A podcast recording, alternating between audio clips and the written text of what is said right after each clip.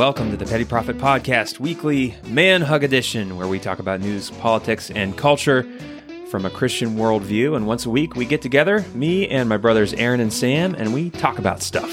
So, as you would imagine, this week we're going to talk about stuff. Um, and this week we're talking about uh, Paul David Tripp and kind of the woke movement in churches. The, the racial reconciliation movement in churches. And uh, this is not a subject I ever foresaw spending this much time on in my podcast. Um, it's not even really a, a, an area I was aware of or tapped into when I started this podcast, uh, but here we are. You know, it's it's something that is kind of at the forefront of the culture, and uh, it's the center of uh, a lot of the conversations happening within the church. And so I I feel like it's important, and uh, things continue to happen that I think it's important we uh, respond to. So uh, this week uh, we're talking about Paul David Tripp. Now, Paul David Tripp, uh, who you may be familiar with, is a uh, pastor, theologian, teacher, author, uh, someone who has had a, an impact on me. I've really appreciated his work over the years, and he recently came out with a, a video on racial justice and systemic racism in the church that was kind of his uh, woke coming out video, if you will. So me and my brothers kind of take that apart uh, and discuss that. Um, we're also going to discuss some of the resources that Paul Tripp uh, recommends, um, including the book "Woke Church" by Eric Mason, and um, some some other videos and, and, books as well. And then finally, we talk about Nick Cannon, who um, was uh, kind of canceled on the internet last week after his dialogue on a podcast where he made kind of some black supremacist comments. Um, and so we're, we're going to talk about that a little bit.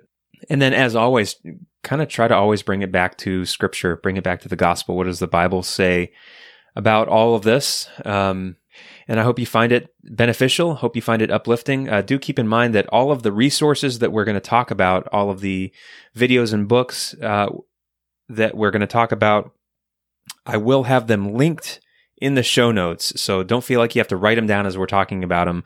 You can uh, check out the links in the show notes if you want to follow up and read any of these resources for yourself. So without further delay, here we go. Let's talk about this. Oh, and one more thing. Uh, just so you're aware, we open up with a little bit of small talk, uh, talking about our kids and updating on our lives. Um, and if you're not interested in all that, which if you aren't, how dare you? Um, I'm just kidding. But if you want to skip to the good stuff, the the meat of the episode, you can skip ahead to about the nine minute mark. And uh, that's when we kind of jump into today's discussion. So there you go. All right.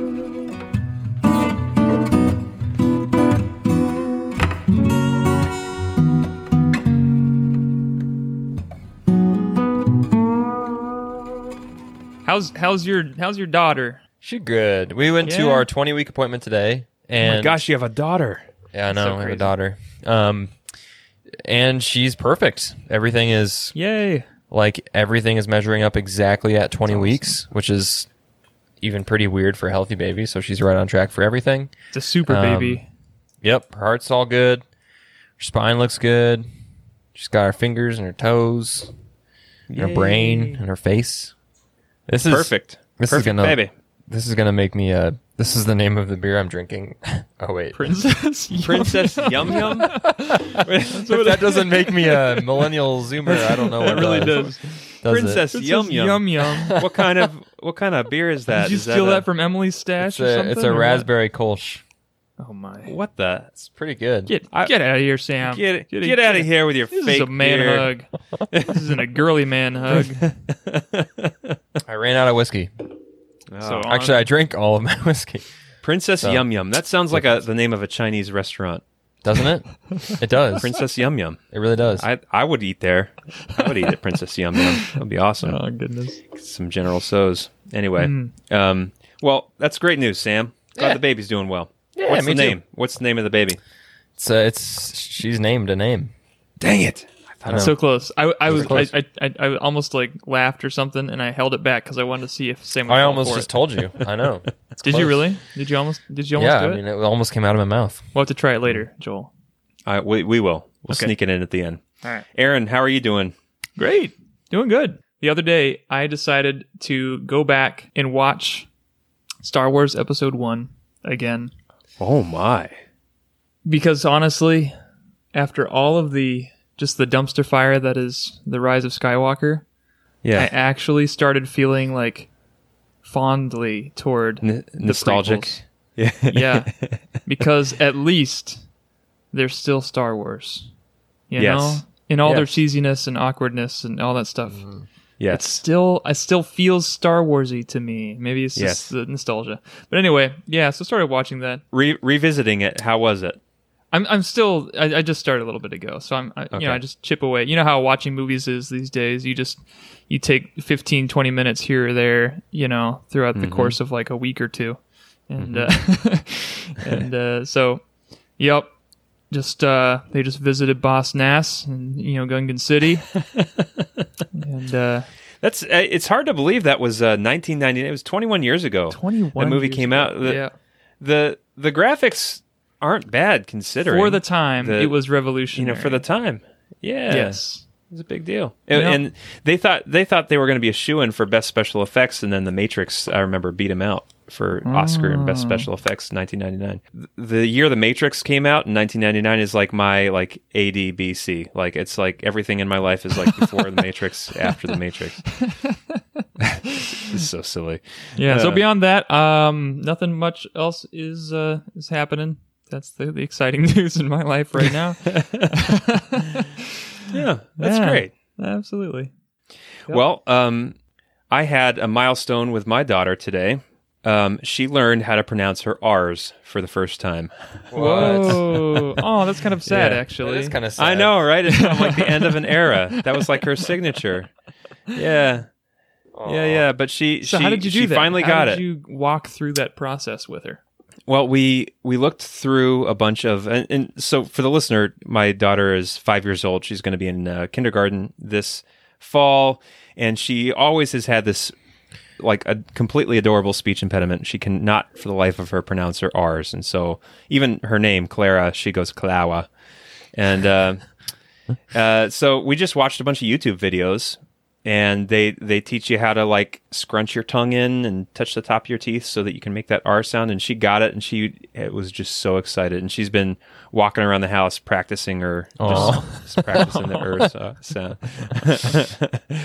and she for a while she couldn't get it like she she couldn't get the inflections right so she would just like try too hard like she'd say the word clara and she'd be like clara clara and then finally she got the inflection and, and so but yeah you know it's it's uh it is kind of sad it is kind of sad. It, I, I at least have that time capsule in uh, one of my old podcasts where she read that Oh, yeah. fairy tale that she wrote herself. Um, it's uh, what was it? Iran fake news and fairy tales. So for the listener, if you want to check that out, at the end of that podcast, um, Clara wrote her own fairy tale and she read it, and I recorded it and added sound effects for the podcast. But it, she's speaking in that adorable voice of hers with no R's. So at least I have that to remember that by. But, um, anyway, our audience doesn't want to hear all this. This Yeah. is boring. Let's get on to depressing stuff. Yeah, let's, Let's get on get to our depressing, crumbling republic. The la- well, today. this week is it is the crumbling church. That's Um, the title, right? Man, I feel there. like I feel like at least four of our podcasts so far have been about dude. how the church is falling apart. well, I never planned it that way. You know, I never.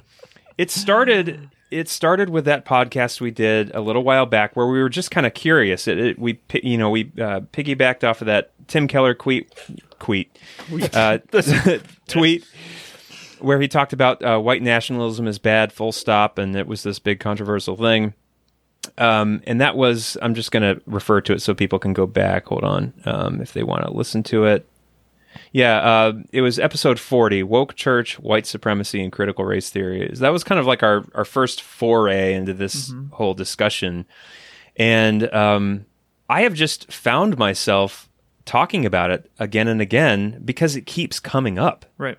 Not just here, but just in my life, in our church, in conversations um, online. It is kind of like the big conversation that we are having in the American church right now. Mm-hmm.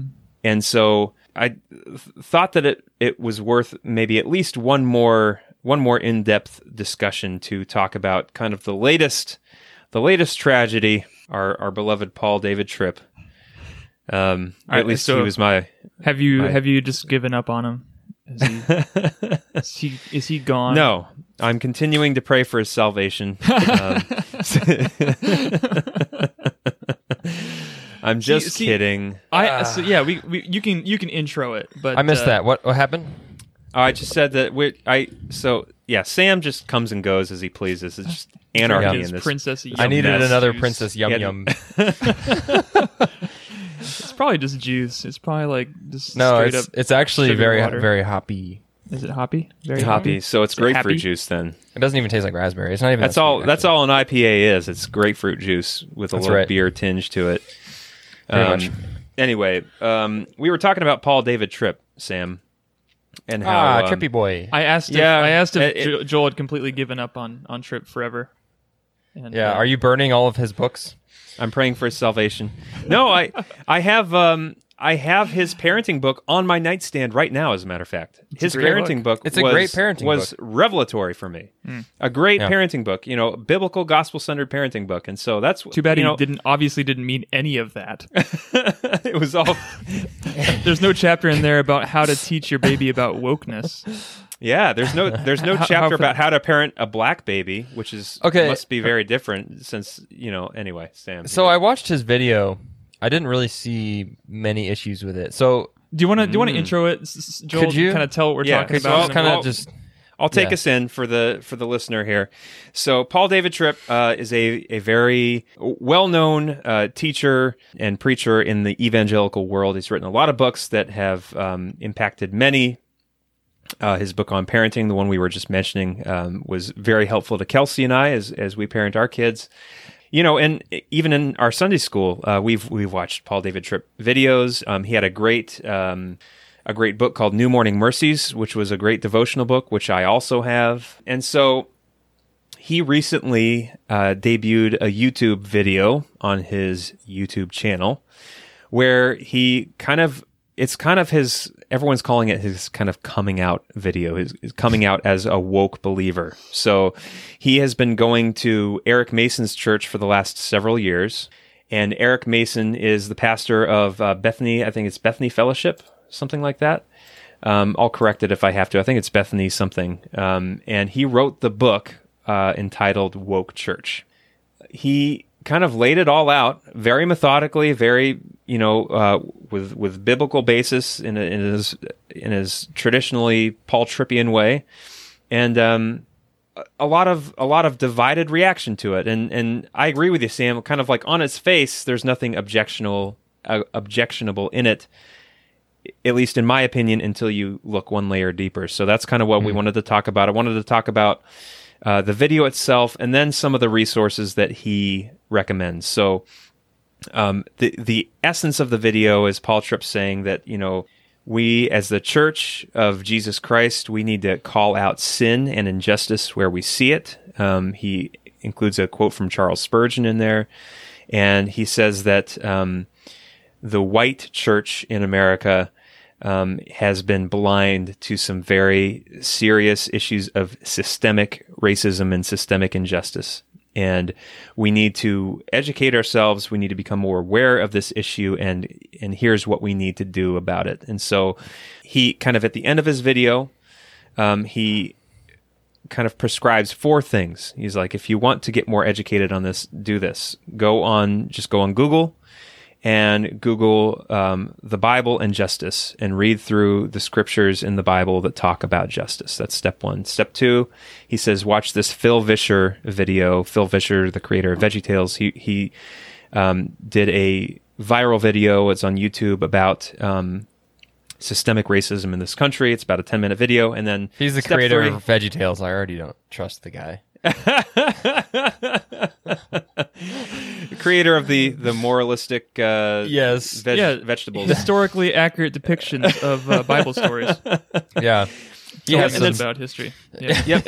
And, and then step three was um, uh, pick up Woke Church and read the the book Woke Church. And step four was um, get the book. Uh, was it Compromise? Um, well, shoot, someone help me with this. I Um, can't remember. It, it, it, I think it looked like the ba- the book was basically about the history of the church uh, during Be- the time being of, complicit in racism. Yeah, yeah. Yep. And I, I can't remember the name of the book, but I will link to it Uh, in the, show the, the color of compromise The color of That's compromise by There you go. Jemar Tisby. Yep.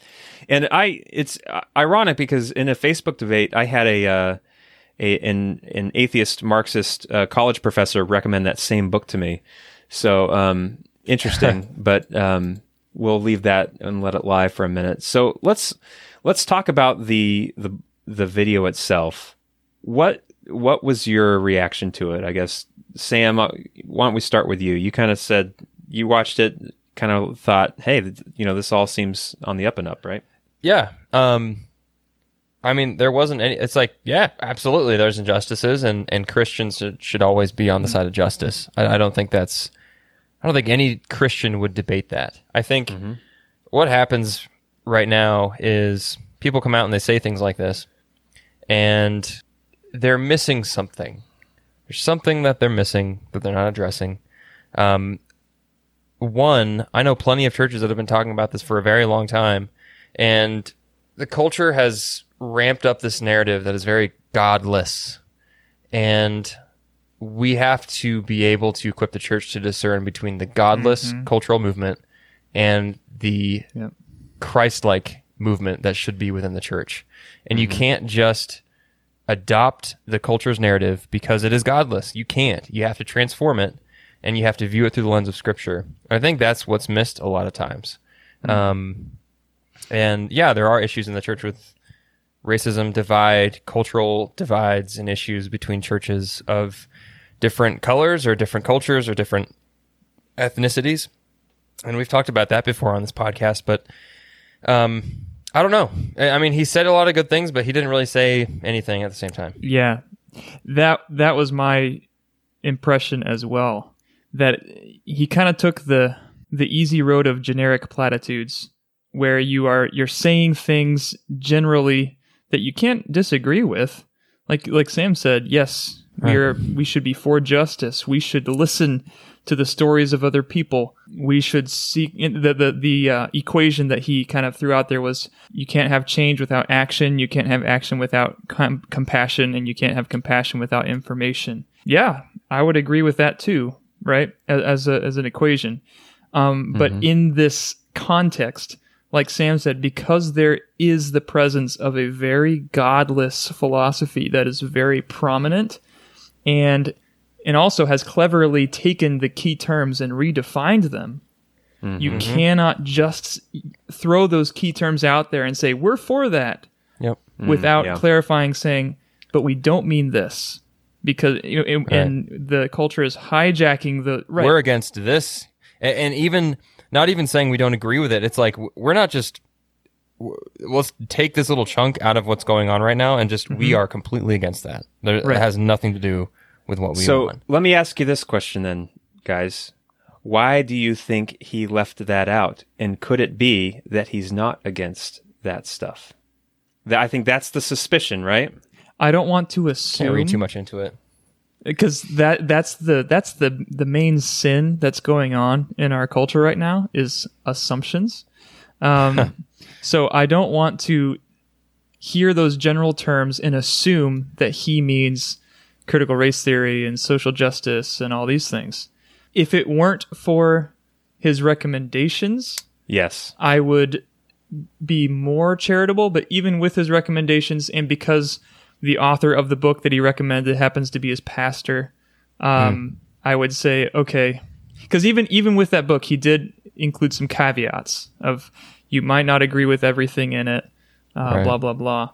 So I'm not going to stand here and say that that Paul Tripp is a heretic or has denied the gospel.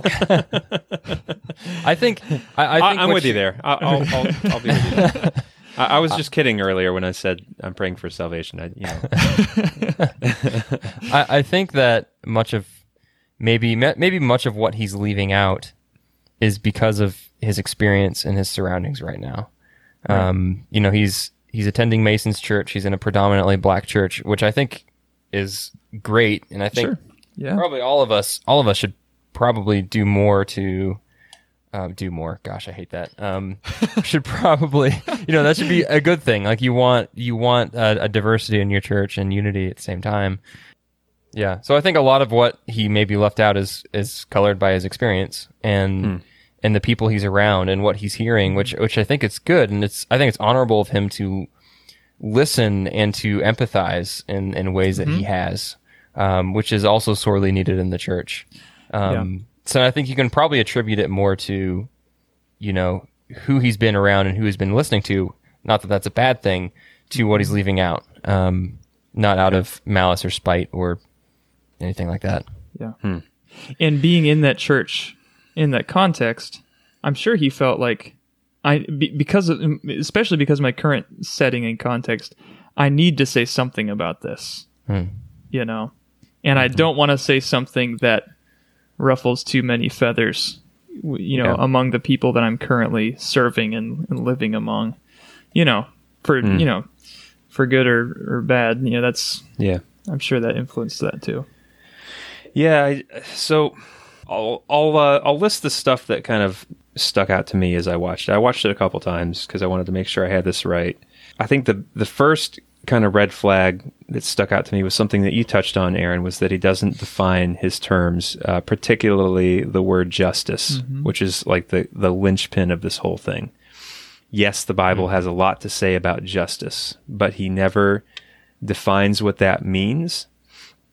And if you look at how Eric Mason defines justice in uh, woke church, there are a lot, a lot of issues there, which we'll get into kind of in our next section of the podcast when we talk about woke church. But the the world's uh, the you know the cultural movement with with critical race theory and and social justice, so much of that is not justice at all, not biblical justice. It's actually a perversion of justice. And so we can't just use the word justice and assume that we're talking about biblical justice here. And so the fact that he didn't define that kind of bothers me because there's there's so much of that going on now where, you know, Scott Adams calls it word think, where we let the words do the thinking for us. Um, we assume that they that people are talking about the traditional definitions and and what they're really talking about is is some new radical revolutionary definition they've applied to it that goes I mean, for racism they've changed the for definition of racism in the past Yeah. few months. Like it's Exactly. completely different than what it was a couple years ago. Yep, exactly. And Merriam-Webster is following suit. They they've announced that in the next few weeks they're going to be changing it in the dictionary, the definition of racism. Are you serious? Yes, Dude, this is Yes. 1984 stuff. 1984. Yeah. So so that was my first the the the fact that he doesn't define justice bothered me. And the the second thing was um he talks about calling out sin and he calls out whataboutism. So he's like every time I I talk about this issue, people say things like what about abortion? What about this? What about that? And he's like you know, it's our job to call out all these things. Okay, I agree with that. Um, it's our job to, you know, call out all sin in the church. Sin is sin. Where I where he loses me though is kind of his his inference there that that there is a, a sin issue here in the church. That our our systems are sinful or our our lack of activism against the systems are is sinful. I mean, he says that he's he's he introduces the video by saying he's about to call out sin. So what sin is he calling out exactly? Hmm. You hmm. know, hmm.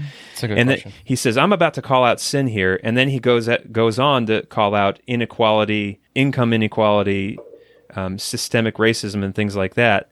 So he kind of makes this shift without really explaining why he how he got there. You know what I mean? What what exactly is the sin issue here? You know, it was very kind of a deft move. I'm not saying it was like by design meant to be devious or anything, but just something that stuck out to me. And then the the third thing was where he talked about how you can't listen to someone relate their experiences and then use your own experiences to paint their experiences.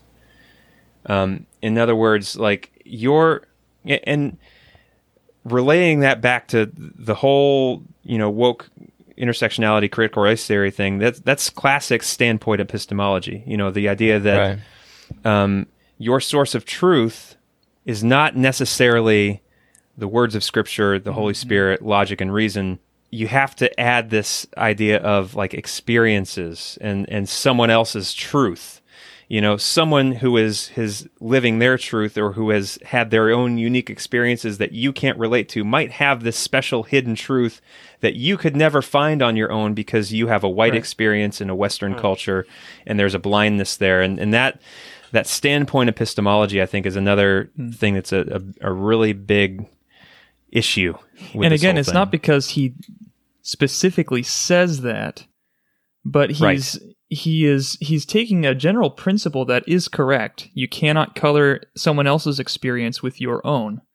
But in the context and climate, you have to be careful about using those terms without clarifying. Because uh-huh. in the context, it's saying the tendency in the culture now is saying it limits your options to only their experience or your experience, and it actually removes the possibility of any objective truth, Right. any truth outside yourself, and uh, and objective truth is racist as well, and uh, you know, yeah right? Right. So that's again, it's not something that he said, you know, explicitly. It's would you say opening the door, allowing That's what- that way of thought to creep in? That's what creeps me out about it. It's like I, you know, I know. I mean, so he, subtle. He goes to Eric Eric Mason's church. He knows, you know, woke church, which we'll get into, is I mean, it is critical race theory classic to a T. Very explicit about it. Um, and it's and it very racially divisive. I mean, if he's read that book, he knows. And so part of me feels like this is almost like you know that people aren't going to accept this for what it is. So you're going to kind of use that gentle, kind of unassailable um, language to kind of slowly usher people in. And I like I feel like Obama did the same thing. You know, uh, like not trying to like bring this back to politics, but he was a great Obama. orator. Comma. you know he was a Right. great orator and he had a way of of selling a radical leftist agenda but pursing it in kind of this this language that like no one can disagree with that you know? Like he would he would uh, create a moral narrative to it and and uh, he wouldn't exactly spell out that like this is our policy and this is what we're going to do. He would kind of just gently like tug you in a little bit at a time. It's like the the the frog sitting in the boiling water as it slowly um, you know gaining temperature you kind of like and then i feel like so many people before they know it they're they're they've swallowed this whole thing Or another extreme, more extreme example would be, you know, if, if if two Mormons knock on your door, you know, how do they introduce themselves? I'm Elder so and so, and we're here to share the good news about Jesus Christ. Right? They're using the term Jesus Christ, and we want to show you how how you can come to know Him. Yeah. and, and all these these definitions or these terms that that a Christian would would Yep. hold to as well. But if if you're going to be wise and discerning, you're not just going to leave it at those general statements. You're going to say, "Who Yeah. who is Jesus Christ? Well, you know, what Yeah. is the plan of salvation? Give me specifics." Right. yeah they're not going to show up at your door and say like hey we'd like to tell you how you can have 12 wives on a planet of your own someday Right. they don't they don't lead with that you know and it's not unloving or or narrow-minded uh. to compel someone Right. to be more specific and clear. What do you mean by those definitions? Right. right? And I think And- that's that's the pushback. It's like, well, can't you just shut up and, and listen and and Right. um and not push back so much? It's like, and well, and there's the a we're talking about. there's a sense where um, someone's experience um, negates any sort of t- statistics or truth or or Yeah, whatever. It's untouchable. Right. And so if you know, if someone says, "Well, this is my experience." That that trumps and I think yeah, in the moment it would. It would trump any statistic. You're, I mean, if you're dealing with a hurting person, you're not just going to be like, "Well, I don't know about that. Statistic wise, it's pretty rare." You know, I mean, you don't Yep. you don't say that. You don't bring that up in the moment, but um and and then also uh, another thing that kind of just it takes me off about all this is the gospel is better. It is so much better than all of this muddy mumbo jumbo like stuff. Yeah. It, it is so much better, and I wish we would just stick to it. And I know that that's one of this like me saying that puts me in the one of those bad categories in that book. I think. Well, yeah, that's Um, they they call that out too. They say, you know, there is Yeah. this group of people that say, you know, just stick just with the gospel, stick with the gospel, just preach the gospel, and then they kind of straw man you and say, like, Yeah. you know, well, um, you fight abortion, don't you? Um, you know, would you would you say to someone who's fighting abortion, just, just stick with the gospel? No, you know, Right.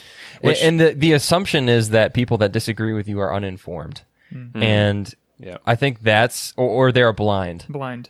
And, yeah, and that's dangerous because we dis like we disagree. We might disagree on I, Yeah. like I can I would never invalidate anyone's personal experience. Anything that has ever happened to anybody that I know there's there are tons of people. There are thousands of people in this country who have been wrongfully imprisoned. Um, that have been chosen just for their skin color because someone said, "Oh, a black man raped me," and so they just go find some random black person. I know, I know that that's happened before. Yep. Yep. And you know, I would never say that that's a good thing. I would never say that that should continue in this country, and I don't think anybody is saying that that should continue in this country. Yeah. Uh, you know, we disagree with with some facts, and we kind of disagree with maybe the systems and and and how bad some things are, and and even on the solutions. Like, I don't think like I think one of the big problems is the Democratic Party and a lot of those policies of welfare and and how that has kept this underclass as an underclass. And um, I disagree on the solutions, but that doesn't mean I'm blind. That doesn't mean we can't fellowship. That doesn't mean we can't agree on the fact that injustice is injustice. Mm-hmm. And that's why I wish, like, why couldn't we just be honest about this? Why couldn't Christians just come out and say, "Hey, I believe we need to help, you know, these underprivileged, you know, minorities, and these are my solutions that I feel like we need to employ." And another Christian could say, "I feel like these are the solutions that we feel like we should employ." But instead, they kind of purse it as like, if you don't s- accept this solution, this mm-hmm. proposed progressive leftist solution, you are that you're not preaching the full mm-hmm. gospel, which is what's so insidious about it. And I, I, I know we need to move on, but the last red kind of little red flag in that video for me was well, there's I have two more. Sorry, I got to run through them quick. The first one he mentioned 1619, so I was like, oh, you listened did? to 1619 I saw project. that. He did. Yeah, I remember that too. I rewound like- it because I thought he said it. Well, I think he mentions like ever since 1619, right? He didn't Yep. mention the project. He mentioned the No, date but I specifically. like I that was But like that my, was not in our that was the dog whistle. before. Yeah, yeah, yeah. It wasn't Yeah. even in our language before It wasn't in our lexicon. the whole thing. Yeah. Yeah. So. But I have you listened to 1619? No. It's it I started. I couldn't. I couldn't finish. It was is- difficult to, to listen to. especially for someone like me who's studied a lot about that subject and that time in history, just myself for the podcast and for other things I've written, it's so infuriating to listen to. It's so incompetently done. I, I, Yeah. I it was I, I couldn't believe I actually expected it to be better than it was based off of what a a, Right. a, uh big cultural you know uh, thing that it was a big phenomenon that it was. I expected it to be better than it was. It was atrociously dishonest, disingenuous, and it, it spins a great narrative. But there's this trick that you can do where you can you can be completely truthful and give completely accurate facts. But if you select just a certain uh, number of Yep. facts and string them together in just the right way, you can tell a narrative that is completely different than the whole truth.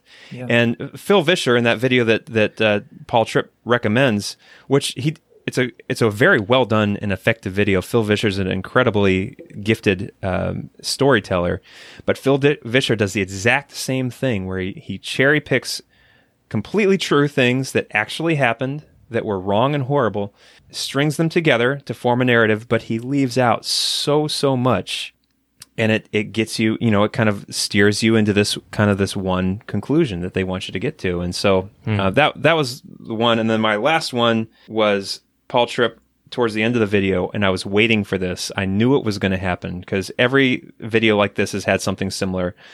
He goes something like this. He says, "I love the Church of Christ. I love God's people. I love God's word. I love the gospel. But I was waiting for that but. I knew it was coming. And that's what they always say. I love the gospel. I love God's word, but here's some more things that we need to to learn and to add to our um, Interesting. to our knowledge, you know, to our our understanding of the gospel. I'm not saying that that's completely Ill- illegitimate. You know, I think that there's always a chance that you know Christians, the Christian church, might have a blind spot where the need to be needs to be um, looked at. But it's interesting that that's always a common thread uh, with these these folks that that make these sorts of statements. It's always kind of like a caveat, like, "Hey, I love the gospel, But but Instead of it being, such." I love the gospel, so. Right? yeah. Yeah. and they're probably, uh, you know, I'm sure they're probably going to catch on to that and adjust their language accordingly. But um, The thing, yeah. honestly, that bothered me most of the whole video is how many times he adjusted his glasses. That those His glasses very are stylish very every glasses. cool, single time he did glasses. it, all I heard was, "I'm smarter than you." That's all I heard. well, did I tell you what my wife said? yeah. So I told my wife about this after the video first came out, and um, I said, I, you know, I'm so heartbroken, Kel. I, you know, I, I loved, I've always loved Paul Tripp and his books, and and uh, I just feel so terrible about this. And she looked at me and she said, I never liked him, Joel. I never liked him. I said, why? Like, what? Do you, that's terrible. Why would you say that? How'd you? How, what do you mean you never liked him? And she's like, it's the way he dresses. He he dresses too hip, and she's like, you can't trust anyone who tries that hard to look that cool all the time. and I I'm sorry. I don't want to like get like get petty and get down on Paul. and you were at that moment, you were really thankful for your dad jeans and flannel shirt, right? yeah, that's right. well, I think she was probably more uh, trying to compliment me in a roundabout way than uh, than get on. I thought that was a. That's I right. thought that was Joel, an you're, insightful. you're thing the to say. opposite of that, Joel. You put, You never put tried to no look effort cool. towards your style. you. I love that you don't look stylish at all. Uh, if I had the time and money, I I would probably look just like Paul David Tripp. I I yeah, I'd I'd try too hard. Hmm. Yeah. Anyway, He's got a nice mustache. He does. He's got the he he's got the mustache. That's where his authority always came from for me. I From always- his mustache. Yeah. The mustache always Yep. gave him that extra level of kind of Very Selicky. Yeah, very Selican. anyway so um so yeah any any more thoughts on the video guys like what do you is We're that- getting in, we're going to be getting. I bet you Paul David the Tripp drinks right? Princess Yum Yum. Sam, just make a meme and throw that out there. Paul David Tripp drinks Princess Yum Yum. Princess Yum Yum. Tells you all you need to know. it's enough said That's right. I, I wake up sheeple sheeple. I think it's good to zoom out and view the church as a whole. And this is what churches do, man. They, Yeah. they chase airy doctrines left and right. This is what they, this is what we do. I think it's Um, it's just it just pastors cannot get away with just the general phrases and, and sayings No. to make them seem like they're in it and with it and all these things. You can't just stand up and say, "Let's be people of justice. Let's stand together. Let's be unified." That's all good. like like to clarify show me some like dis- help me discern, help me know the Right. truth. You know, They- like yeah. Uh, I, I don't think they're they're seeing entirely the the war on words and on um, control and on d- domination that is being waged mm-hmm. through this language. It, this mm-hmm. language is being used to browbeat people into submission, mm-hmm. yeah and you have to recognize that. You have to recognize that, even if even if the the people who are using it or uh, have been traditionally um, oppressed in this country, even if it doesn't matter. Two injustices don't make a justice, Right. Um, and you have to call that out. it's so true.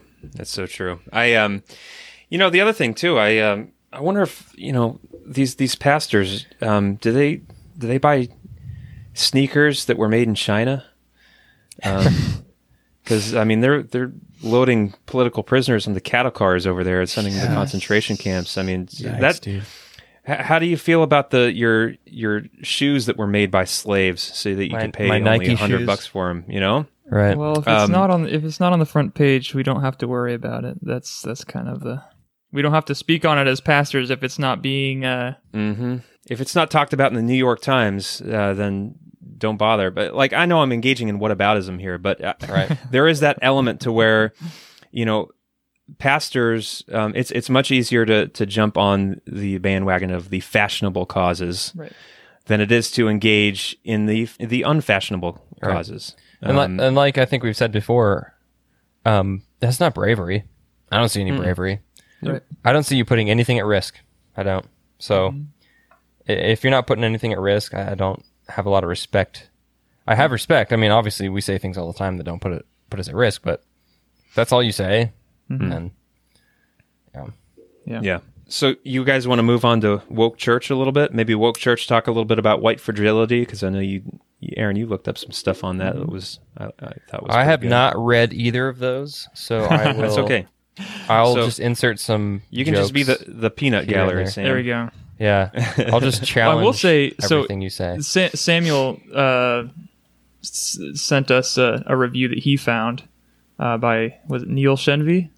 Um, I was Yeah, shocked by that. that was Bro. actually good. That was a good, Really good. Um, This guy- review. Totally random that I found him. He's Yeah. a, a theoretical uh, quantum physicist. He went to Princeton and Berkeley, and then he became a Christian. And he has this whole website dedicated to theological, and he had talks a lot about critical race theory actually. And I haven't been able to dive into that, but I mean, he's a clearly a Sam, wildly he's the smart guy. he's the guy whose podcast uh, inspired our first discussion of this. Remember when I wrote down the like the six elements of critical race theory? That all came from Neil. no way. Yeah, yeah, I didn't yeah, know yeah. that. So, So I, I'll he's- limit he's my some great work discussion on on on woke church to the quotes that he actually gives from the book. You know, I, I think it's it's uh, dangerous to form your opinion on a book by the reviews of others, but in Right. the in the r- article he does give a lot of direct quotes from the book itself. So um, so can I start with just kind of introducing um, this this pastor here? Um, yeah, Yeah, And I don't know much about him honestly. So I I just kind of took a little crash course, um, you know, just today. So I'm no expert either, but you know, Eric Mason, um, you know, he's the founder and lead pastor of Epiphany Fellowship in Philadelphia, Pennsylvania. That's where Paul David Tripp attends. He's been attending there for a few years. I just kind of today I went down a kind of a little bit of a a, a rabbit hole with watching YouTube videos of him and interviews, and I I pulled out a few things and. I was really kind of disturbed by maybe it was just the videos that I saw. Um, he came across as as extremely um, extremely unkind and arrogant to me, um, and that might just be my white fragility talking. I know, um, but um, in one interview they asked him, "What do you think is the greatest threat to racial unity?" And he responded, he said, "White fragility is the greatest threat in our country to to racial wow. unity. And um, he and and the interviewer said, "Well, what about black people? What's what's holding black people back from racial unity?" And he said, uh, "Battle fatigue. Black people are um, they are in danger of growing tired of fighting for their equality, and um, and so white fragility and black battle fatigue. Those are the two greatest threats to racial unity in our country." Um, he also said um, that um, we need to um, tear down white Jesus. Um, the the white Jesus that Western Christianity has constructed has um, has put down uh, the black man and delegitimized him and and told the black man that that you're that you have no place in Christianity and so we need to tear down white Jesus. And then the other thing he he talked about was he just talked about his model for you know a church in the community, and he said, your church um, should know the top three needs in your community. If you don't know what the top three needs in your community are, then you're failing as a church, and your community should know exactly what your church is about and what you're doing. And um, he said, if um, if your people aren't on board, if they don't know um, you know, if they're not social media savvy and they're not, um, you know, they don't have a good understanding of, of racial dynamics. I don't care how long they've been serving old faithful people in the church. You just like get them out and replace them.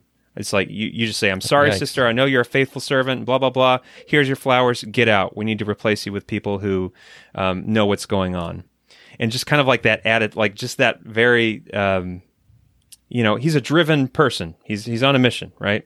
So, uh, not saying that's the right impression of him. I, I, I need to give him some more time, maybe, because I know Paul David Tripp speaks the world of him. You know, calls him a, an incredible gospel preacher. Has preached some of the best sermons he's ever heard in his life. Okay, I'm not going to necessarily say that's not true. I just he just from what I saw was was a little concerning. So he wrote this book, Woke Church. I um Have you guys heard of Rosaria Butterfield? Oh yeah. Okay, so Rosaria Butterfield, she was a former um, college professor in the '90s. She was uh, a, a lesbian activist, and she was um, a part of kind of the formation of all this stuff. And in in the speech that I listened to, she's like, "I helped to create this world, this messed up critical race theory world." And then she went to excoriate this book, Woke Church. She's like, "The word woke is borrowed from black nationalism." Um, it is a completely you know racist movement, and she like coming from the inside. She's I think she's a little more sharp in her criticism of woke church than I think a lot of other people are going to be because she knows the the theory and the thinking behind it in and out. Anyway, so that's kind of the be- like from what I could gather on Eric Mason. I know it's like overwhelmingly negative, so uh, you know forgive me if I'm not being fair. And uh, to the listeners, if if you know more about this guy than I do and you want to contribute, please write me in and, and send me some stuff. But um, so he wrote this book, Woke Church. Paul Tripp endorsed it. Aaron, do you kind of want to go over some of the impressions from uh, from Neil's review of it? Um, I can. Well, I, I appreciate how he approached, and you should link this uh, review in the in the show notes. I will. Um, you know, he, he he starts off by talking about the good things, and he did say in, in one of his first pro was his uh, Mason's uh, book is undeniably rooted in a Christian worldview. Um, that he does talk about uh, what the gospel is clearly, um, despite some confusing things later on. The biggest, the huge red flag which which Neil describes as a few exegetical slips, I saw as like massive. Um, one would be him hijacking 2 Corinthians 5:18, saying that God has given us the ministry of reconciliation, and taking that term reconciliation and appropriating it to the idea of reconciling man to man, you know, group to group. Um, when in reality, that verse is saying the reconciliation of man to God which is the ultimate solution. That that is what is going to to Yeah. cure mankind. And the way Neil describes it is, um, we need to be careful not to allow our desired application to influence our interpreta- interpretation of the text meaning. I thought that was really good and helpful. Um, and how he does, how Mason does the same thing with justification. I mean, the the cornerstone of the Reformation um, and and infusing almost a Catholic idea of justification being both a position and a practice, um, and and that actually being a foundation for his argument regarding how Christians should approach justice. It's rooted in his doctrine of justification. And Being he, a practice, you mean? you're right, and he actually transforms the meaning of justification to fit what he's trying to say. In any pastor, I don't care what what race, or, uh, I don't like using the term race, what ethnicity um, you are. If you're doing that regularly, not by mistake, you don't you don't belong in the pulpit. Um, so those were huge for me and then that, that there's a Venn diagram that he's including in there um, that kind of overviews his idea, uh, what he's trying to go across, and there's some something that Sam mentioned too mentioned earlier that he seems to mistake disagreement with blindness. Um, that if you disagree about the idea of current systemic racism, you're actually blind. You haven't Classic. you haven't reached Classic. the full orbed wokeness. Um, And uh, so, based on that review, again, I haven't read the book, uh, but based on that review, it's not good. It's not uh, Yeah. very concerning. Yeah. So um, there's a guy. There's another guy I'm going to recommend, and his name is Jon Harris. Jon Harris, who did a kind of a very extensive uh, hour and thirty minute uh, review of the book, which I'll I'll link and, and recommend if you want to check that out. Um, but I took some notes from it, uh, which I'll kind of go through. And the, the first issue um, was the, of course, the redefining of the word justice. So that's one of the the key uh, things of the book. Uh, Eric Mason talks about three different types of justice. There's intervening justice, there's preventative justice, and then the big one, number three, which is systemic justice. And the, you know, Jon, who reviewed it, basically his big problem with that third definition was there was nothing biblical about it. It was completely and entirely lifted, cut, copy, paste from you know from Marxism, critical race theory. You know, I hate to use the word Marxism because it's such a like a hot button, but it's it's copied from that that lens of thinking that that um, that came from the universities. Another thing, so he introduces a, a section of his book by talking about Christians who in, ignore injustice. And he's like, Christians who ignore injustice, injustice don't really have the characteristics of being a Christian. You know, kind of the implication if you ignore injustice, you're not really showing much evidence of being saved. And then he goes and he outlines four or five things. These are different ways that Christians ignore injustice. Okay. So I'm going to list them for you here. Just give your reaction to these. Um, so the first way that Christ- the Christian church ignores injustice is the first one is perpetuating stereotypes. From an interview, uh, he talks about how people believing that the that black men are immersed in um, womanizing and pimp culture. That's a stereotype. That's not true. That's a lie about black men that um, another lie he says another stereotype that is harmful is the idea the idea that uh, black preachers um, ha- most black churches have real big problems with theology that most of them preach the prosperity gospel and um, I don't know if that's true or not. Uh, I, you know, I haven't seen any studies, but he says that that's a big stereotype of black churches. I can say that just in my search for trying to, you know, I, I reached out to some friends. Hey, you guys know any solid theologically black churches in Toledo? none of my friends, a couple of whom are very um, tuned in to the church scene here, they couldn't give me any. The second thing that Christians do to ignore injustice, which again, he says is evidence that you're not showing many characteristics of being a Christian, is by promoting colorblindness. Hmm. Promoting colorblindness, hmm. he says, denies Christ's power to heal racial divisions. Hmm. You know what? That's hmm? Interesting. Um, I my you know my reading of the scripture tells me that Christ's power to heal racial divisions is what gives you color blindness. You know, you got we we look at man not depending on, on what appearance, yeah, but depending on, on how you deter- define the term. Right. Yeah. What's That's true. What, it, what is colorblindness? Can we talk about what that is? Because everyone uh, now it's bad. Now now right. being colorblind it's is the idea of I don't racist. see color. What is it? Right? Would that basically? I don't see color. Yeah. And and the negative side of it is that you're not seeing my ex- you're not seeing my experience. You're not. Um, yes. Uh, yeah. You're not. Uh, okay. Okay. Wait. Acknowledging the, my culture, my background, my experience. When you but right. deny. There's a few things. Uh, there's a few things that um, not every black person has the same experience. Right. And, and and two sentences before he told us not to stereotype. So what are we supposed to do? Are we supposed to Are we supposed to look at every black person and say, "Oh, they have this experience," and stereotype them every single time we see them or mm-hmm. should we treat them as a human being and it's fighting racism not make assumptions racism. before we learn about mm-hmm. what their experience right. is? What what how this is a lose-lose. Mm-hmm. We we can't. Like so you're not a Christian, Sam. You're not what, showing evidence. what am I supposed to do? I'm supposed to not stereotype, and then I'm supposed to stereotype. You're white, so you can't do much. Man. Yeah, so th- so that's the second one. The third one is, you know, I kind of agree with this one. Uh, church uh, Christians can ignore injustice by ignoring the needs of the community, and that's where he says mm-hmm. every church should know sure. the top three needs of their community. Which you know, his church actually sent out a survey, like, what do you see as y- what this community needs? Which, okay, I as Christians, we we at least know the top need. Okay, we know number one. Question number one, right? Being saved. and you know, I just spreading the gospel.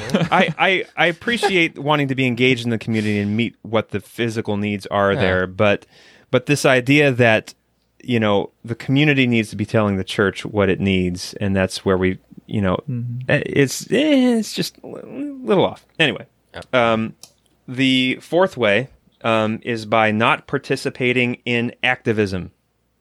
Hmm. And his pre- his big beef with the church is that the church should have been the ones to start the Black Lives Matter movement, and because the church hmm.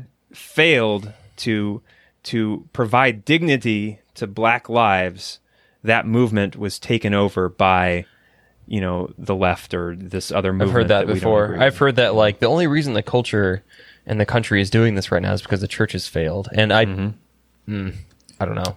There's some you can have an element of truth in that. You know, I wouldn't Sure. deny the fact that, especially, you know, when slavery and Jim Crow uh, was still a thing, and so many churches were very much uh, okay with it. you know that that is a that's a, a huge horrible thing. Um, but when you say that um, being actively involved in activism as a church, that's implying that's part of your mission, social activism. and also the implication being that that is what gives black people dignity. Like you, you need to, you, you, you know, black people need to be given dignity by this political movement. You know what I mean? We we know that our dignity comes from something else. You know, God created Right. man in His image, male and female. He created them, and um, where is this idea that dignity um, is a, is provided is gifted by other people involved in political movements? Does that make sense? Yeah, I, not not that we shouldn't be aware of and even invest in um, political policies that um, provide equality Absolutely. and justice for more people. Yeah. right? Sure. Um, I don't think we can sound like a cop out by just saying, "Well, you know, I mean." I would argue that Christians who have been trying to end the the uh, overblown welfare state have been doing that. They've been doing it Sure. from the right with with right leaning policies, but you know, j- to say that because Christians haven't been involved in leftist activism, right. that they haven't been involved in advocating for the needs of the poor, and that they they I, I would argue that churches, gospel preaching churches, have been doing that this whole time. They just haven't been doing it Right. through this leftist paradigm, you know, and, And- that's what his argument is.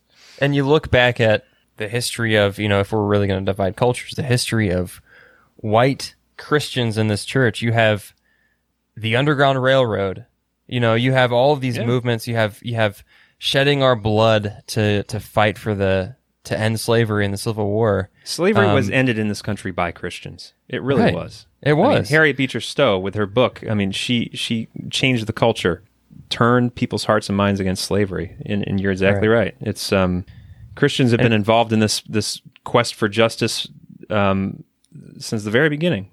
Since Yeah. the very beginning. And- since, and the- since we started rescuing Roman babies from alleyways as they were being thrown out, we've been Right. doing this. Um, So woke woke church bad.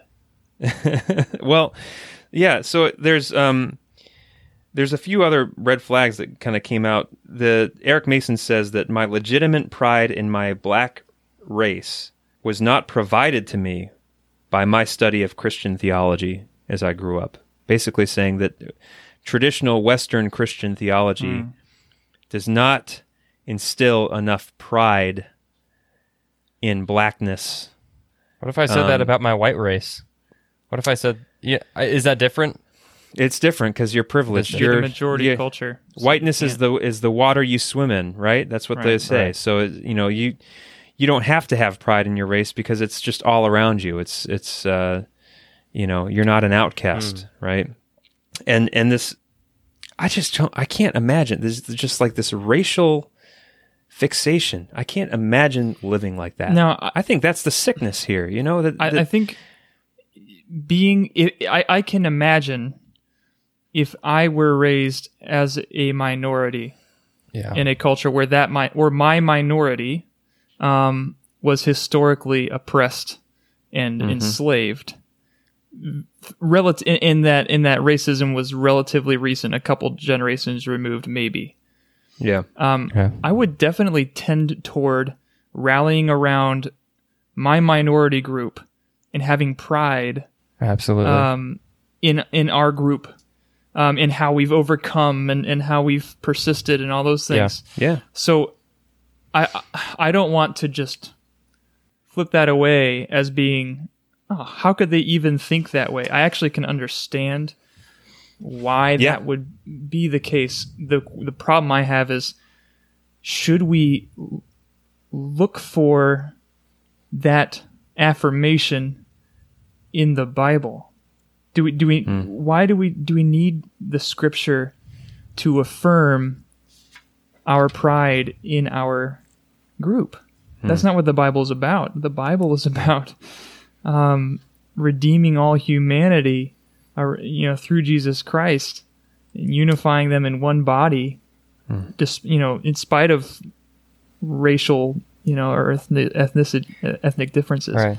And there's nothing. I don't think there's anything wrong with feeling a part of a community or Right. culture. It's natural to you know, humans. Like I have this weird pride for being raised in Findlay, Ohio. Like it's a weird, like white trash conservative town that you know. It, Right. It's like weird and dumb, but like yeah, I'm from It- Findlay, Ohio. I'm a Buckeye every- fan. Like, you know, like you know, here in Detroit, right? You see that just as a city, not necessarily a racial thing, but a city thing. Detroit versus Yeah. everybody. Everyone's against Yeah. us, so we have Detroit Yeah. versus everybody. right.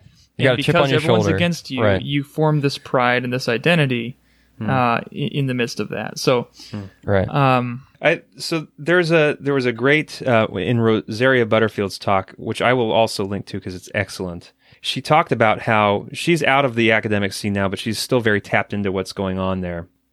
And um, she's talking about how parents are coming to her and saying things like, um, you know, she she said it used to be in the '90s, parents would come to her and say, you know, my my child came out as gay. What do I do? She's and she said now it's it's different. Now it is my child uh, was made to sit in the back of a sociology class and wear a bandana over his mouth because he's a white male, and he was he was told that he has to remain in the back of the class. All the white males have to remain in the back of the class with a bandana over their face until until they either identify as bisexual or identify as a as a cisgender white male, and they have to affirm that they are cisgender white males, which means I you're straight white male. I I can't and- believe that. What? What? She she said that that well because this this idea this you know this um this wokeism is I mean it's very it's it's the religion of the university now she calls it and um and so there's a sense where you have to you know you're trying to swing back the the the fulcrum of, of power towards you know the the disadvantaged. And so by in order to do that you have to kick mm-hmm. down the the oppressors. And so she says that but my point in all this is the effect that that's having she's like half of these these young boys are just kind of succumbing to it because they want to go with the flow and they they kind of become woke themselves. And she's like but the other half of them are going over to the alt right becoming white nationalists. Mm. Right. and mm-hmm. so there is that sense to where um you know if if white people were oppressed I can picture a world where we would have the same racial feelings. Um, that that's like the natural, like you were saying, that's like the natural reaction when you're when you're treated like that. You kind of want to band together, and um, And that's and that's actually interesting and i don't i do not want to compare i hate comparing anything to nazis but i mean you have post world war one everyone was everything was laid on germany. You mm-hmm. had massive debt. You had massive reparations. I mean germany was basically locked out of possibly ever possibly becoming a, a, a notable country ever again. There- yeah, they there were horrifically humiliated. Yep, And- Absolutely, in every single way because they lost, and Yep. you see rising from that white nationalism and Yep. Nazism, and they they clung to Hitler because he said no. We're better than Mm-hmm. everybody. Mm-hmm, we're mm-hmm. actually, and they're like, yeah, we are better than everybody. Yeah, yeah, we can. Yeah, we're we're the best race there is, and so they clung to that. And you'll see that again if this yep. critical race stuff continues. You'll see that again. It's the, the it's, pendulum is going to swing back and forth. Yep. There's there'll be an oppressed group and an oppressor group, and the oppressed group will fight back, push down the oppressors, uh, which will then form a new oppressed group, Right. which will want to rise up and to conquer the oppressed. And it just it goes back and forth. It's fighting fire with fire, racism with racism. Um, The- it's crazy. This was this was uh, Rosaria Butterfield's criticism of of uh, woke church. She said it fosters an unbiblical view of identity, It fosters emotional immaturity and lack of perseverance, creating a, a fractured movement of victim minded, angry, and inconsolable people. Hmm. It fosters social division and disunity. It puffs up false teachers in the church who produce people looking for identity and grace in all the wrong places. Hmm. And then she said, Gospel identity and gospel citizenship are not found in the fickle heart of men's deep hurts. Wow. In, in contemplating Christ, there is a balm for every wound. She has a way with Dang. words, doesn't she? My goodness. Yeah. You know, that's and that's when I believe women can be pastors. that's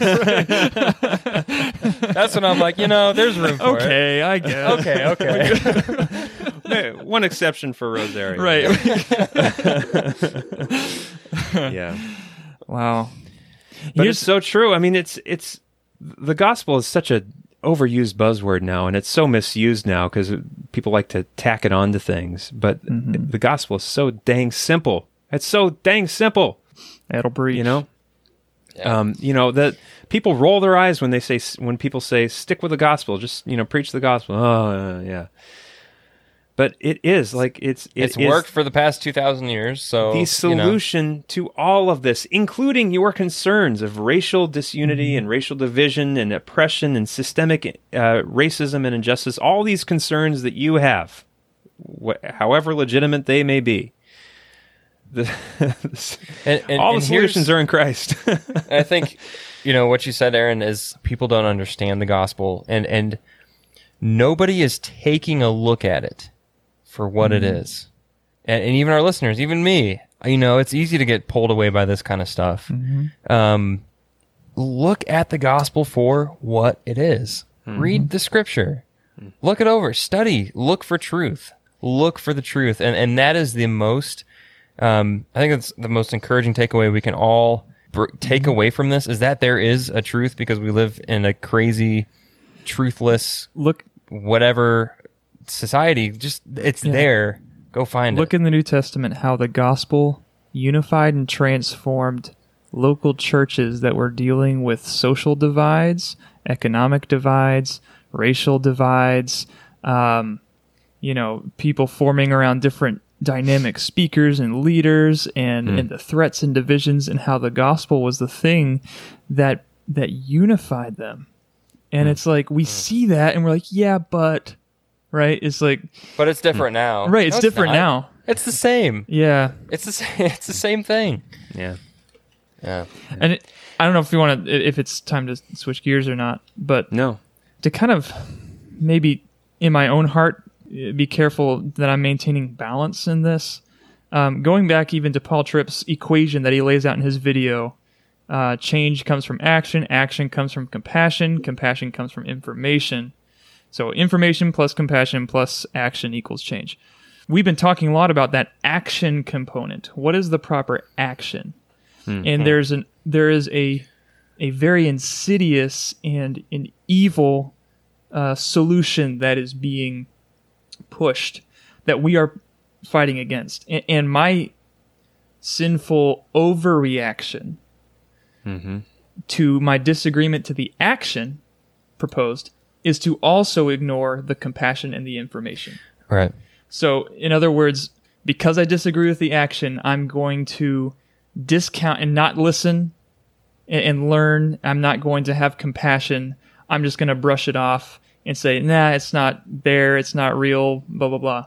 Um, and so that's where I'm trying to balance in my own mind. It's, it's possible as Christians to be informed, to learn, to have compassion and care um, Yeah. for people that have a lot of horrible experiences and, and, and backgrounds and all that. Um, as long as I am doing that through the lens that properly sees and understands man's ultimate problem and God's ultimate solution, and that impacts and influences the action that I propose, right? So that's why I actually, and I know you mentioned that it wasn't a complete picture, but I actually appreciated Paul Vischer's video.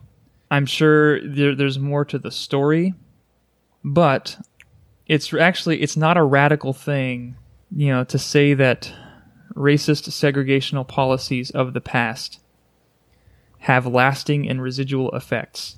Right. Oh yeah. That it, that it's Right. like one domino Yeah. Mm-hmm. hitting the next, and that's kind of what his video was saying. Just to kind of sum up, he he gives a summary at the end of all the stats and things, and he says, Mm-hmm. you know, the average black household has one tenth of the wealth of the average of white household. It didn't happen by accident; it happened by policy. And again, th- there, there's more to that story. The majority culture told them where they could live and where they couldn't live. That's true. Mm-hmm. That's that's what happened. Then we moved most of the jobs to the places where we told them they couldn't live. When the predictable Yeah. explosion of unemployment and poverty resulted in predictable increase in drug use and crime, we criminalized the problem. We built 19 million billion dollars of new jails and sold grenade launchers to the police, and as a result, a white boy born in America has a 1 in 23 chance of going to prison in his lifetime. For a black boy, it's 1 in 4. And that's mm-hmm. why people are angry. And and I love how he ends the video honestly. He says, "I'm not Yeah. here to tell you what the right solutions are because I don't know. I'm just here to ask you to do one thing, care." That actually I, that that kind of impacted me. That a lot of the things he was telling are things that I hadn't really thought of um been aware I'd like to see a sequel to that video where he talks about Asian Americans, how we put them in concentration camps, sure. and when they immigrated in the '50s, we actually passed laws that didn't allow them to take any American jobs. We said you can come here, but you can't take, you can't have any jobs. Mm-hmm. We relegated them to, you know, to their own zip codes as well. I would like to see that sequel, and uh, I, I wonder why the Asian Americans are doing even better than white folks in this country. Yeah, but let's let's say that you have the the- you know you hear about a father that has two sons, and he oppresses both of them, and and one of them overcomes that oppression and becomes a successful businessman.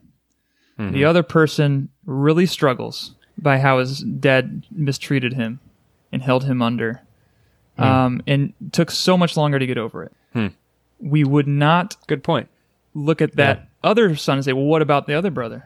Now, Right. yeah, is there is there always there's always personal responsibility, hmm. and that's the hope that we have in Christ that we are not ultimately determined by the actions of others.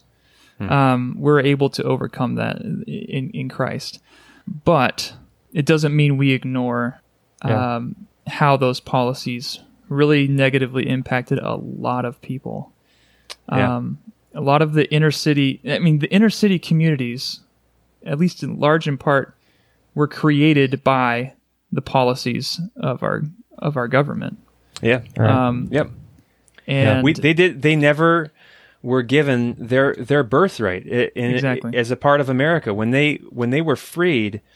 You know, the other settlers when they came to America, they were given a parcel of land. They were given you know 100 acres, a thousand acres, whatever, to to start their life to become farmers, and and that was denied to um, to black people in this, yeah, and, and it and it it continued, you know, through the through social Darwinism, all that stuff I've talked about, Right. continues to this day. Absolutely, you know, and you know, like right after slavery was ended, you know, the vagrancy laws were in the South. You know, I think ten different states made it a crime not to have a job. So these newly freed slaves who don't have a mm-hmm. job are now criminals, and they were then sent they- back to the the plantations to mm-hmm. work.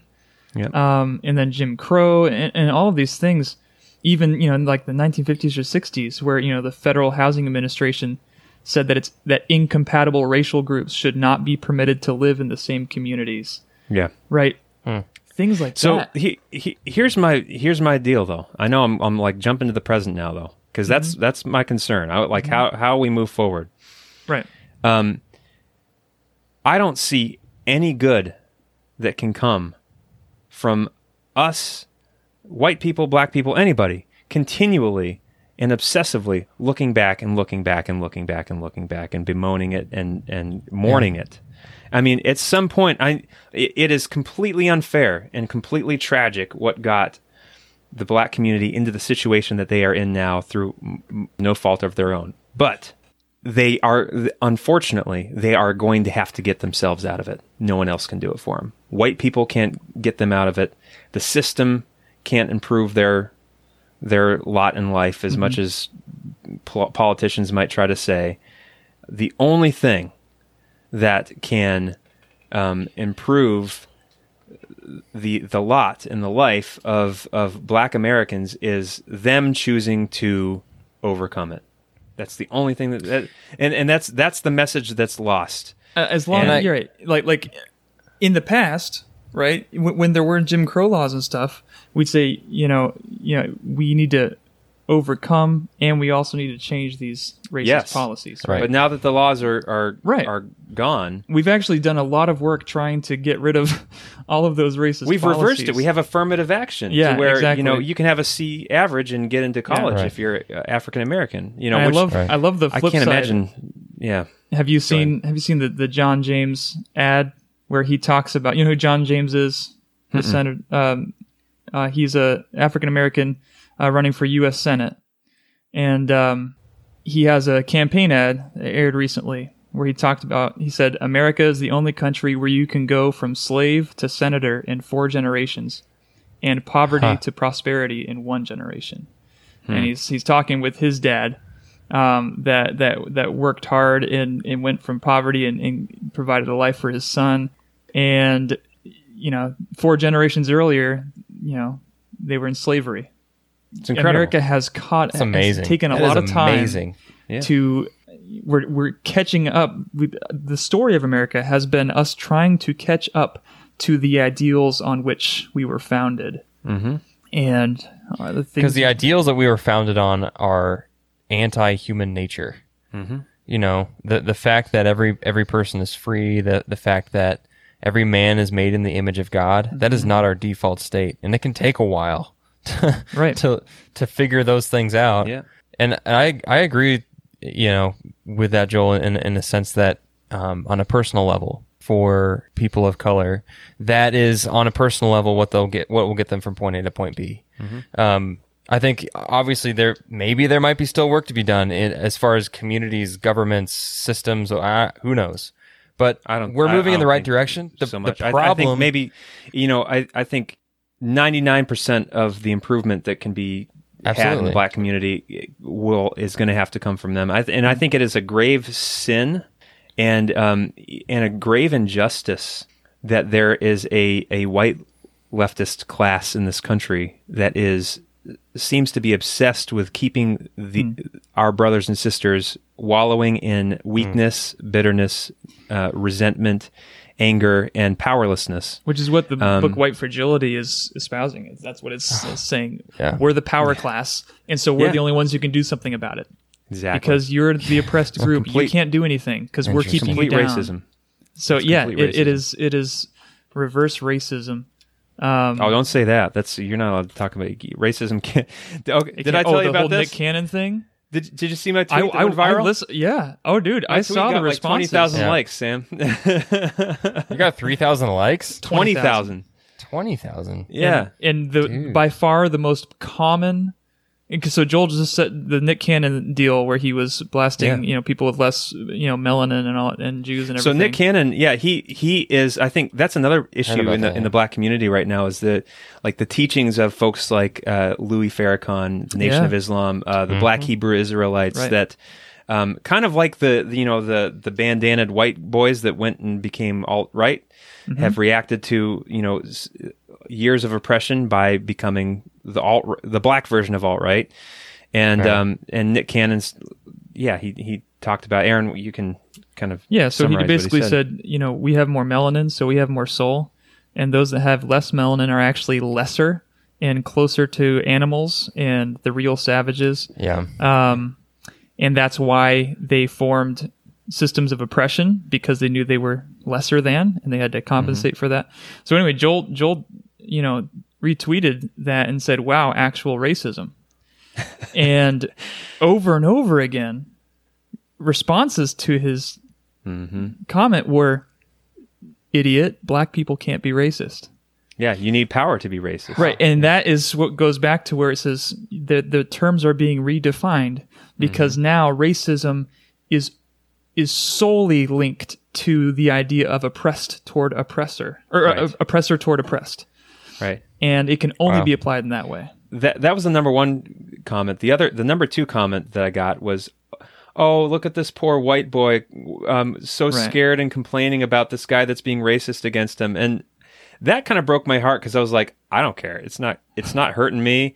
It's not affecting me in any way. Right. I I'm heartbroken for Nick Cannon Like mm-hmm. you know, this is only going to hurt him. It's that that classic that classic saying. You know, bitterness is like drinking poison and hoping it hurts the other person. Right. You know, I it, it's it's tragic to see anybody wrapped up in this kind of thinking. And who did he blame after he got fired? He he blamed systemic racism, yeah, yeah. right? That's crazy. And so that is that He shouldn't why, have been fired though. That's No, yeah, that's I, a- I hate I hate the cancel culture. I don't care who it's coming for. cancel culture is gross, man.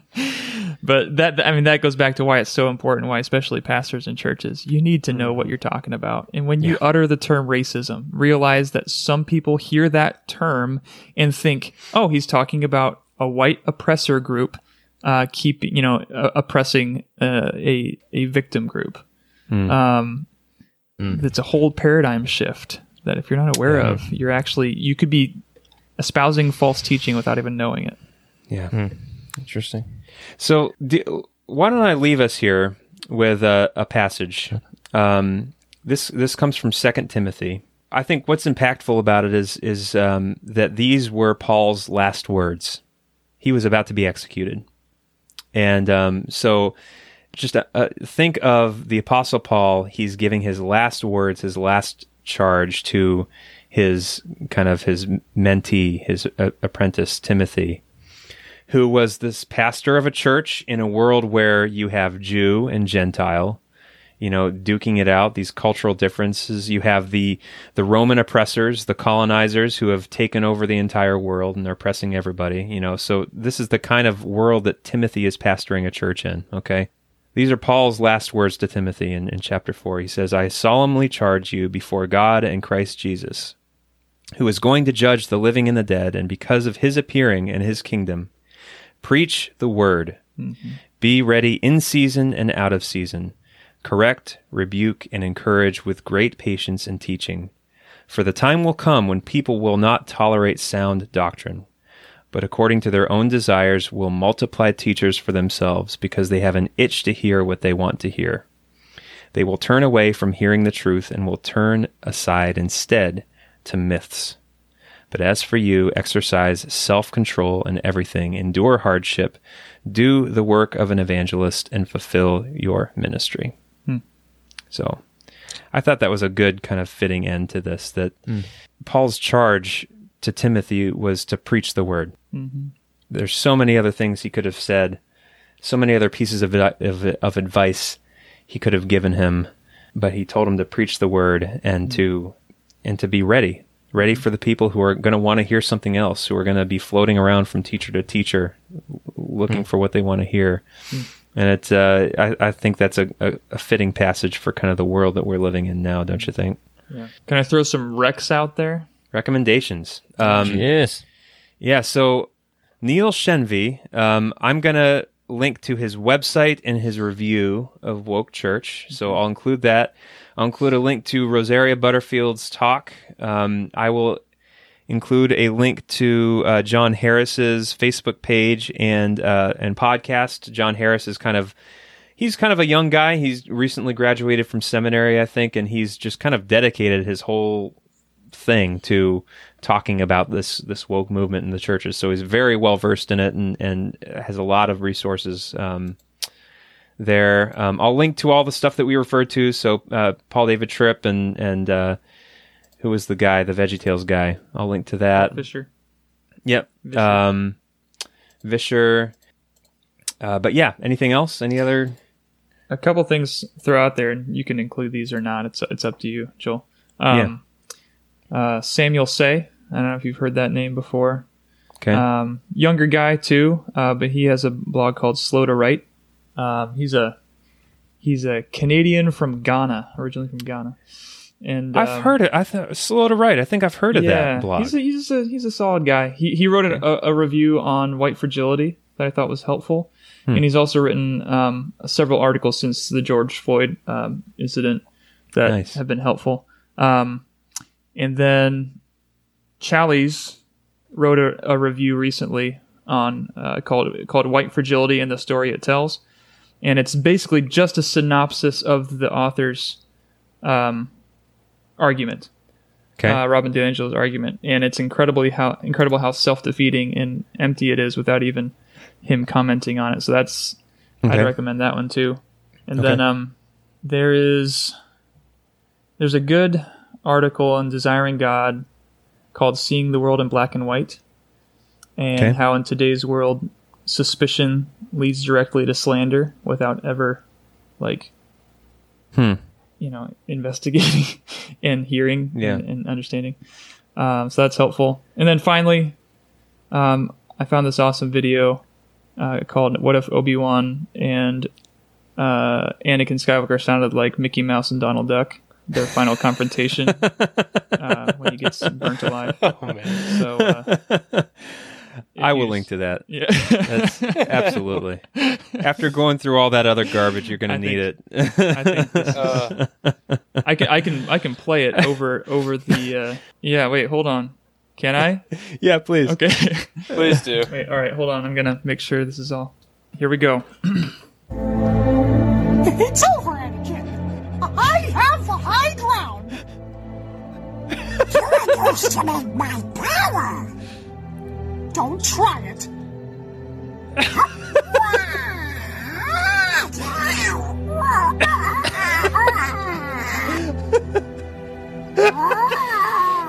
You're the chosen one. It was said that you would destroy the city, not join them. Bring balance to the Force, not leave it in darkness.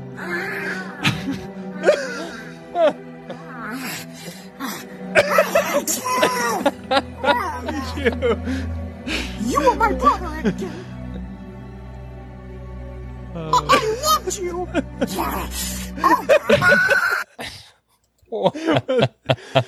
I love the internet.